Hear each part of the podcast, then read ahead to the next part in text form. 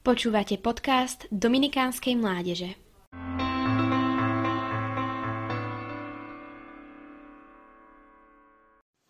Neustále mi vrtá v hlave, aký má zmysel pripomínať si túrice, ktoré sú v Biblii sprevádzané silným vetrom či spočinutím ohnivých jazykov.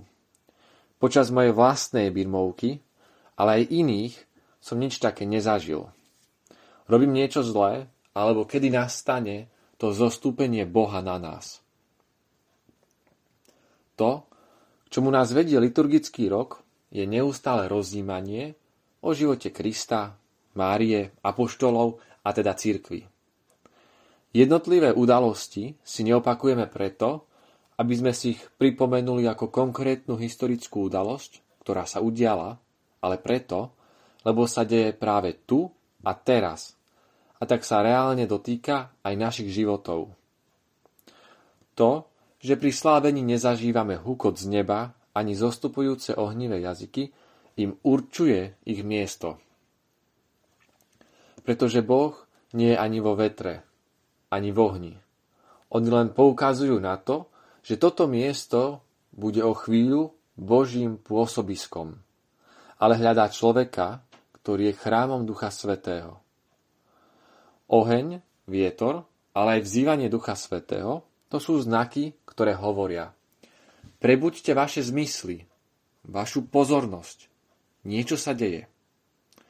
Dôležité však počas Turíc nebolo to, že fúkal vietor či zostupoval oheň, ale to, čo sa udialo apoštolom. Samotné naplnenie Duchom Svetým, ktoré sa prejavilo viacerými účinkami. Poprvé, Otvorili dvere a vyšli k ľuďom, ktorých sa báli.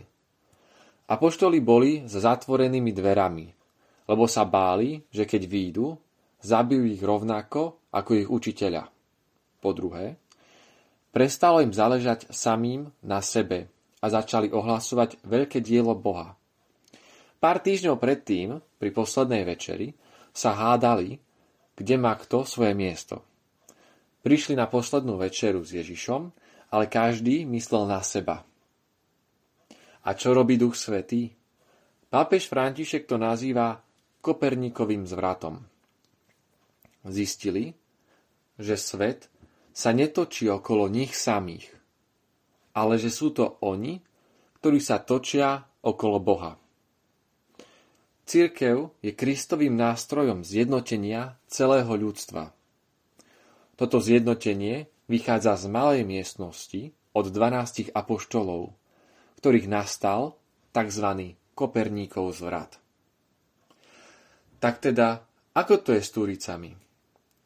Môžeme buď čakať na zázrak, na nejaké čudo, alebo v modlitbe, v príjmaní sviatostí, či v bežných situáciách každodenného života lepšie porozumieť duchu, ktorý je v nás.